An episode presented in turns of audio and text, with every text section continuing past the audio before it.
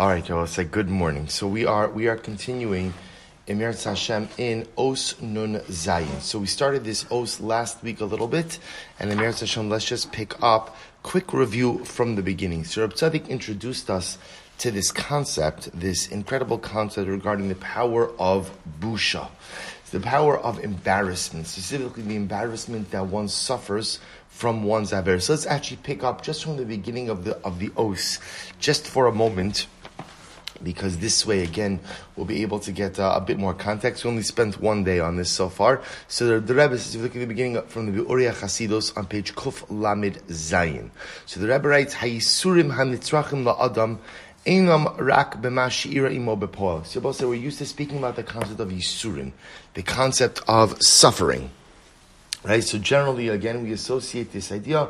Person commits averos, every avira brings with it an onesh, always brings with it a punishment. Again, whether that's a punishment in this world, a punishment in the next world, every action has a reaction, every action has a repercussion, and therefore by definition, every avira has an onesh. So says Reb Tzaddik, when we speak about Yisurim suffering, we often think in terms of like physical suffering. He says, however, just reading this quickly because we read this already. Page Kof Lamechas. Nechshavim heim mamish kilu saval as Yisure Gehenna hanitzrachim lo kedei lehizdachik ulehisnakos al osa avera shemescharit al sha'asa v'shav b'tshuva shalema.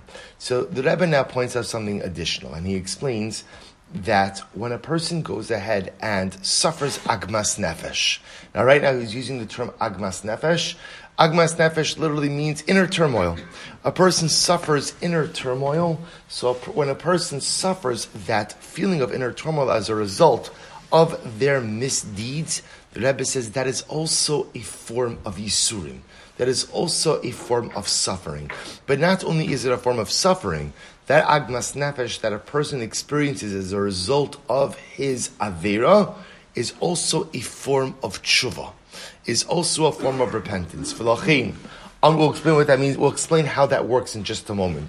V'lachin, amru chazal b'sof parakama de Maseches Brachos, al kol ha'oseh devar avera, dehamizbayish ba mochelin lo, al kol avonosav. We both said this is incredibly profound. The Gemara Maseches Brachos explains that when a person is embarrassed as a result of an avera that he has performed, that embarrassment seems to be the cause for his mechila, for his forgiveness. That's when, I mentioned before, what the Rebbe just did was just kind of interchanged terms, right? In the beginning, he was speaking about the concept of agmas nefesh, inner turmoil. And now the Rebbe replaced that with the word busha, embarrassment. When a person suffers embarrassment as a result of his averos, so again, I was quoting the Gemara Maseches Brachos, mochel lo hakol avonosav. A person is forgiven for all of his averos. The power of busha, the power of embarrassment to allow for atonement for one's sins. V'atam lekach. Now we'll say, now what's the logic for this? What's the reason for this? He says, ki kvar saval onesh gehenom be'etzem habusha. Because through the embarrassment, it's ki'ilu that a person has already suffered in Gehenna. Isn't this incredible? That the power of embarrassment is such, the intensity of embarrassment is such, that it's ki'ilu I was already in Gehenna. That's the nature of busha. The rest will say anyone who's ever suffered embarrassment, real embarrassment, knows that, yes, absolutely, the pain of embarrassment. None of us know the pain of Gehenna, but we know that certainly the pain of embarrassment could be quite intense and overwhelming. So, mostly, let's talk about this for just a moment, because this idea of the Rebbe is explaining over here is that busha has this twofold aspect to it. Number one, busha itself is a chilek of tshuva, right? When the Gemara speaks about busha, the Gemara says that a person who doesn't have avera and then is embarrassed by that avera, mochel lo is forgiven. So somehow the busha itself, the embarrassment itself, is the vehicle for tshuva. It's the vehicle for tshuva. And then the Rebbe says that busha itself is so intense that busha almost counts as Gehenna. Now the truth is those concepts are interrelated. according to Reb Tzaddik, why is it that Busha has the ability to atone? Because Busha itself is the Gehenna. Gehenna, I want to point out something very interesting. The difference between the Judaic concept of Gehenna and, let's say, the Christian concept of hell are dramatically different. Right? Gehenna is a rehabilitative process. The reason the Neshama goes to Gehenna is that ultimately, again, this way, one day, at some point in time, I'll be able to go to Gan Eden. That's the goal. Some Neshamas could go right to Gan Eden. Others Neshamas need to go through the purification process, the rehabilitative process of Gehenna. But Gehenna is not punitive. Gehenna is rehabilitative. The Christian concept of hell could be a shtickle punitive. That's fun. So the idea over here is that somehow the Busha is Gehenna, Gehenna is rehabilitative, and therefore by definition that affects tshuva. So we're going to kind of branch this out into two pieces. So let's speak about for a moment, or at least for a few moments today, and then Emirat HaShem into tomorrow, the power of Busha. If you take a look in footnote Kuf Mem Vav, a very, very profound piece over here that we're going to see. That we're going to see, interesting, from the Shita Mekubetzet. First, in the footnote, from Shita Mekubetzet, Maseches Brachos, and then we're going to see a piece from the Mesilas Yesharim, incredibly profound. So, footnote Kuf Mem Vav on the bottom, page Kuf Lamed Ches, if you're following along, and footnote Kuf Mem Vav. By the way, I would say also we're going to be in Reb Tzaddik for a little while. It's kedai. It's a good investment for your library. We're using the Ozva Hader, version of Tzidka. Tzaddik, I'll send you the version. It's a beautiful set of svarim to own. So, but of course I'll keep sending you the PDFs. But the footnote says Rab Shita Mekubetzet kala osed davar umisbayish bo mochna kala vanosav shemisbayish bohen shabusha olah lo l'teshuva. So we'll say, so here the Shita Mekubetzet expounds on the Gemara and says that whoever goes ahead and does something and is embarrassed by it, he ultimately again is forgiven for all of his sins. Shemisbayish bohen. Here he says it explicitly, because the busha olah lo l'teshuva, busha counts as tshuva.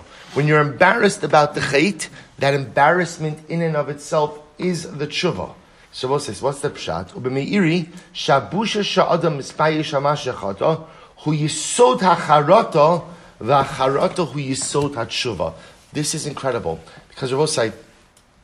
So now it quotes the Meiri. This is interesting. And again, we're in a Sefer of Hasidos, recording the Shita Mekubetzet, recording the Meiri. So you're going to see this is going to, and now we're going to quote Mesilas Yesharim. So, right, so the Shita Mekubetzet says that what's the power of Busha? The power of Busha, as we said before, is the tshuva. Says the Meiri, why is Busha tshuva? Why is embarrassment over the chet? Why is that the tshuva? So the Meiri says, because the Busha is the equivalent of charata, is the equivalent of remorse. And charata, the charata posits the Meiri, is the yisod, is the basis, is the foundation stone of tshuva. They're both saying this interesting idea. So first of all, let's understand the Meiri, then we're going to have to back it out a little bit, then we're going to have to stop. But just interestingly enough, the Meiri positing this idea that charata, remorse, is the yisod of tshuva, which is a fascinating idea as well, which makes sense. We'll say if a person is not remorseful, then what? Then the truth is, how do you know if you really recognize that you didn't have it? So let's be honest. Sometimes I commit an avera, and the truth is there are two reactions I have. That was incredible. It was Gishmak. It was such a great avir. I'm not going to do it again because it's aser. Do I regret it? No, I don't regret it because it was very enjoyable. I know I can't do it again, but at the end of the day, so we'll say what we call more like intellectual tshuva. It's intellectual, and you see this a lot of times. I will say a lot of times when people make profound changes in their life. So the way they react to their past is, it's hard for me to say that I regret it. That was who I was. So there's not a charata that's there. There's almost like intellectual recognition. I can't live like that. I can't do that anymore. But there's not necessarily a sense of remorse. There's not a charata. The Meiri says that the true litmus test of tshuva is charata. Because if I'm remorseful about something, if I regret something, regret is such a powerful emotion. What regret says is, if I could turn back the hands of time, I wouldn't do this. Because I recognize that this action so fundamentally undermined who I am, what I am, what I want to be, that I would have never done this before. I would have never done this. If I could go back, if I could take it back, I would. That's charata, to have remorse that I ever did this to begin with. And says Meiri, that's the yisod of tshuva. How do you know if you've had charata? So at least the Meiri posits, busha, embarrassment. If I'm embarrassed about something, that shows that I regret it. And if I regret it, that shows ultimately that if I could take it back, I would. And if I could take it back, I would.